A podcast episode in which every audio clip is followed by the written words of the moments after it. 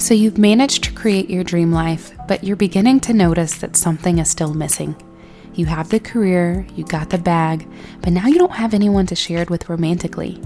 You've tried the dating apps, but you're noticing you keep getting the same outcome. Men find you attractive, but for some reason, they never commit to making you their wife.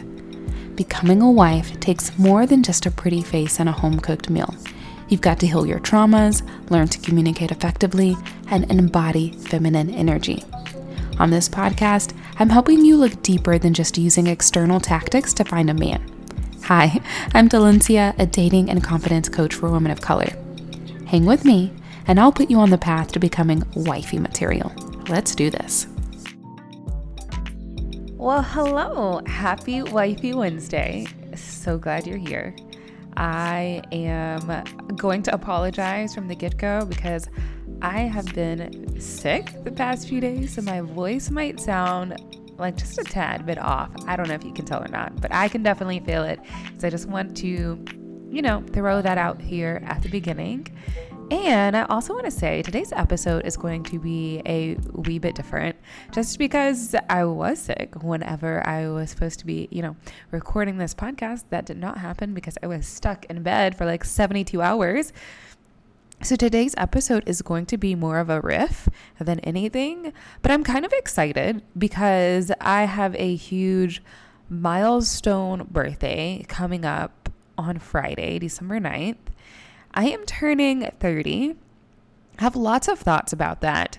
However, I figured why not do a whole like five lessons that I learned from dating in my 20s and just kind of share with you about my experiences, about what I've learned.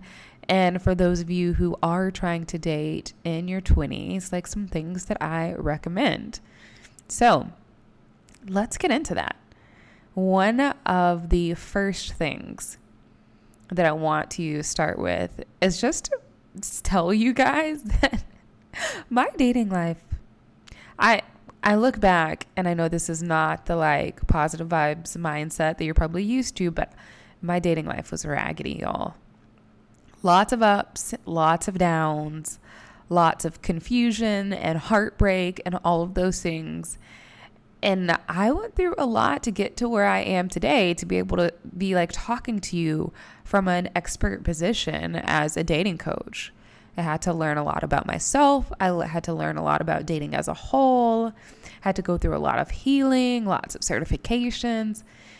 It was just a lot, but in my earlier 20s, it was not pretty. It wasn't. And so I, have learned a lot if you don't know this about me, I've been engaged before. I've had lots of situationships. Just, you know, I've been I've been around the block a couple of times, and so I want to share my perspective with you on what it was like for me and and what are some of the things that I want you to be able to take with you. So, first off, this is probably one of the the most important things that I learned about dating in my 20s. And that was to be intentional but not desperate.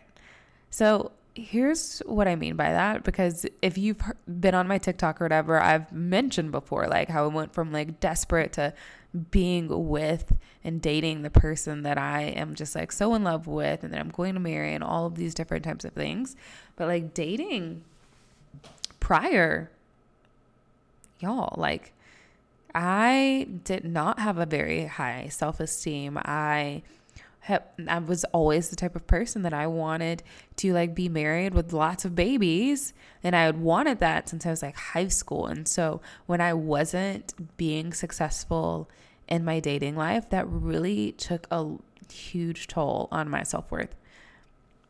But as I you know asked around and watched around and observed the feedback that I would always get about dating was like oh, it'll happen when you least expect it. So it made me feel like I couldn't try, but there was this, you know, inner fire inside of me that was like, but I have to try because I have to find my person. Like that's non negotiable for me in my life. And so I spent a lot of time not really understanding how to balance those two dichotomies. And when I tell people now be intentional but not desperate, it's a game changer because while I don't want you out here just dating anyone, having no standards, having low self esteem, and things like that, there is something to say about actually being intentional with how you operate in your life when you are wanting to find your soulmate. I don't recommend that people just sit around and just wait and not try and not focus on their dating life at all. Because when you do that, you just limit the amount of opportunities that you have. And I've seen it time and time again where people did not put any intentionality into their dating life and they look up and they're, you know, way older than they want it to be, way in a different space in their life than they want to be. And they're like, wow, I thought it would happen and it didn't. And I never want you to be in a space where you were like, well, I thought it would just happen and it didn't. So typically, what I mean when I'm saying be intentional is create opportunities for you to meet people, create opportunities for you to connect with people, create opportunities for you to be able to go on dates and just see where things can go.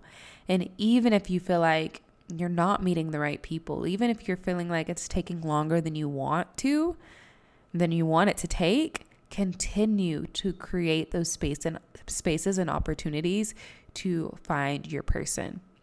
Never stop doing that until you actually find your person. Because when you stop, I don't know what it is about dating, but like breaks in dating are not like, you know, gym breaks. You can say, like, all right, I'm gonna take a break from the gym, and like maybe you took a few weeks off. Maybe you took a few months off. You know, maybe you took a year off. But in dating, when people take breaks in dating, they look up and like, oh, I haven't been on a date in five years. How did that happen? Life got away from them. Everything else was becoming their priority in life. And so that's not where I want you to be. I want you to continue to go out on dates, continue to meet people, continue to improve yourself. Just continue to do what it takes for you to even have the opportunity to meet someone that you could potentially spend the rest of your life with. The second thing that I learned from dating in my 20s was to choose men because you actually desire to be with them and not just because you desire to be married. A lot of times we have this romantic fantasy playing in our brains. And so we end up talking to people and we don't even like that person. They don't they aren't husband material. They don't meet any of our preferences at all. They are way on the other side of the board from any of our standards. But because we want to be married, because we have that internal time clock ticking, because of a lot of things, we start to say yes to people that we know we shouldn't be with just because we desire to be married. So, if I can say nothing else about that, just remember that you actually want to desire this man. You actually want to be observing this man for who he is and not just for the fact that he can give you a ring and a wedding. Because when you look at your relationship far down the line, there are going to be so many things that matter about who he is as a person that's going to matter way more than your marital status. And you're going to I see this happen too with women too. It's like you look up and you realize that you can't maintain the marriage because you didn't focus on who he was as a person. You just wanted to be married and now you're married and you realize that this marriage cannot continue. So, observe who he is, observe his character, observe whether or not he can be a husband or not. Like, look at all of these things. Look at if you actually like him or if, if you just like the idea of him. That matters. The third thing that I learned from dating in my 20s was that you don't have to give a man a million chances. There's so many times where we see a major red flag and we go, but I don't want to be single, but I don't want to be too picky, but I don't want to be too this. So, like, let me just sweep it under the rug and keep going. And it never fails that major, blaring, bright, blinking red flag pops back up all over again. And then we do have to walk away and we're like, hey, I should have done that the first time.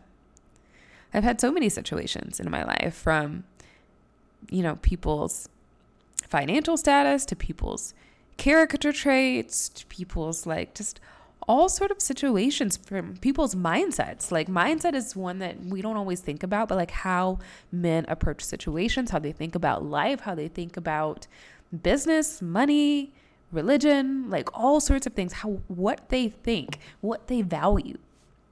If you realize that that is not an alignment, don't just assume that it's going to go away and you're just going to be so in love with this person that it won't matter because it will matter. It'll come back up and it'll come back up in a major way. I was engaged before, I mentioned that earlier. And one of the major reasons that that relationship did not work out, that I ultimately had to step away from, it was because initially we started off with some of the same spiritual religious beliefs. And then over time, his shifted. And uh, initially, I was like, but I love him. We'll work through it. Maybe it's a phase, da da da da da. But it became just a bigger issue and a bigger issue because we just started to see life differently. We started to want to make plans differently. And eventually he was kind of like, we'll just make it work. We can just ignore it and make it work. But then I had to think about the idea that I wanted children. And so while we might have been able to like sw- like sweep it under the rug now, when we had children, it was just going to come back up because then we were going to have to decide how we were going to raise our children. And I knew that he very much so was under the belief system that he got to make the decision about how we were, like, yeah, how we raised our child when it came to religion, spirituality, belief systems, and things like that. And so I I knew it was going to come back up. And so that played heavily into why I had to step away from that situation. So just remember that when you give them a million chances, a lot of times you're just delaying the amount of time that it takes for you to be able to get inside of the relationship that you actually want to be in. You're you're wasting your time, you're wasting your effort, you're wasting your energy. If you're in one of my coaching clients, we can definitely talk about like what are good red like what are good things to look over and compromise on and work through and what are bad things to look over and compromise through, work on, but for the most part, most of my clients end up having a a really strong intuition. And the things that they were concerned about in the beginning, they just pop back up later on in in the relationship. Same has happened for me in my life. So definitely pay attention to when you're giving someone a million chances. Usually just means you should probably move on. Now, the next thing that I learned from dating in my 20s was that you will attract better men when you're already growing and happy. When I was like desperate for a man, you know, ravenous, like had to find him, had to have him right then and there, didn't think about anything else in life except for men and getting married and wanting to start a family. It wasn't working. I was attracting men that were nowhere near who I needed to be with. But once I started to grow my confidence, to see my own value, to see what it is that I brought to the table, so to speak, and when I was actually happy for myself, I realized that I was just on a different wavelength. I was at a different vibra- vibration. I was radiating a different energy, and that energy that I radiated brought in a different caliber of men. They, I, things didn't work out with all of them, but I can see a clear difference from the type of men that I started attracting when I was growing, taking care of myself, and happy with who I was and my life, as opposed to who I was attracting before I had done all of that. So, this is your sign as we're heading into 2023. Take care of yourself, grow yourself, become the best version of yourself, nurture yourself, and be happy with who you are, be happy with your life, be fulfilled in what you already have. And know that yes, you're going to be intentional about dating, but this is like the cherry on top or just things shifting into place. This is this is not your whole pie. Dating, your marriage is not 100% part not 100% your life. Like it's just a part of your life. And there are other parts that need to be shifted into place as well that you also need to spend your time and your energy growing. Now, the last nugget that I want to give you about things that I learned, lessons that I learned from dating in my 20s is that you need to learn what makes a good husband and like prioritize that. And what makes a good husband is different from what makes a good business partner, a best friend, or even a boyfriend. I dated in my 20s for a lot of just like, who do I like? Who do I have a good time with? Things like that. And while I'm not going to say that doesn't matter at all, the type of man who can make a great husband for you, a great father for your future children, those qualities that it takes to get him there might go above and beyond what it requires for someone to be a great business partner, a great friend, or even a great boyfriend. Like all of those different titles, so to speak, are at a much lower level than what it takes for someone to be a good husband. And so if you're just dating for boyfriend qualities, y'all might have a great, you know, relationship now, but it's not going to stand the test of time into a marriage. If he's a great business partner, I mean, you might have a well oiled machine and financial stability, but it will still be lacking something in terms of his ability to be a husband when it's not related to money. then he might be your best friend. But I have a lot of friends that I would never marry. so, friend qualities are not the same as husband qualities. It's a different level, it's a different commitment type. And if you don't understand the difference, you will be looking for qualities that ultimately don't ensure that a person is going to be a great husband for you. All right. Those are my nuggets. Hopefully, you found something useful. Definitely send me a message on Instagram. Let me know if you resonated with anything, if anything was helpful.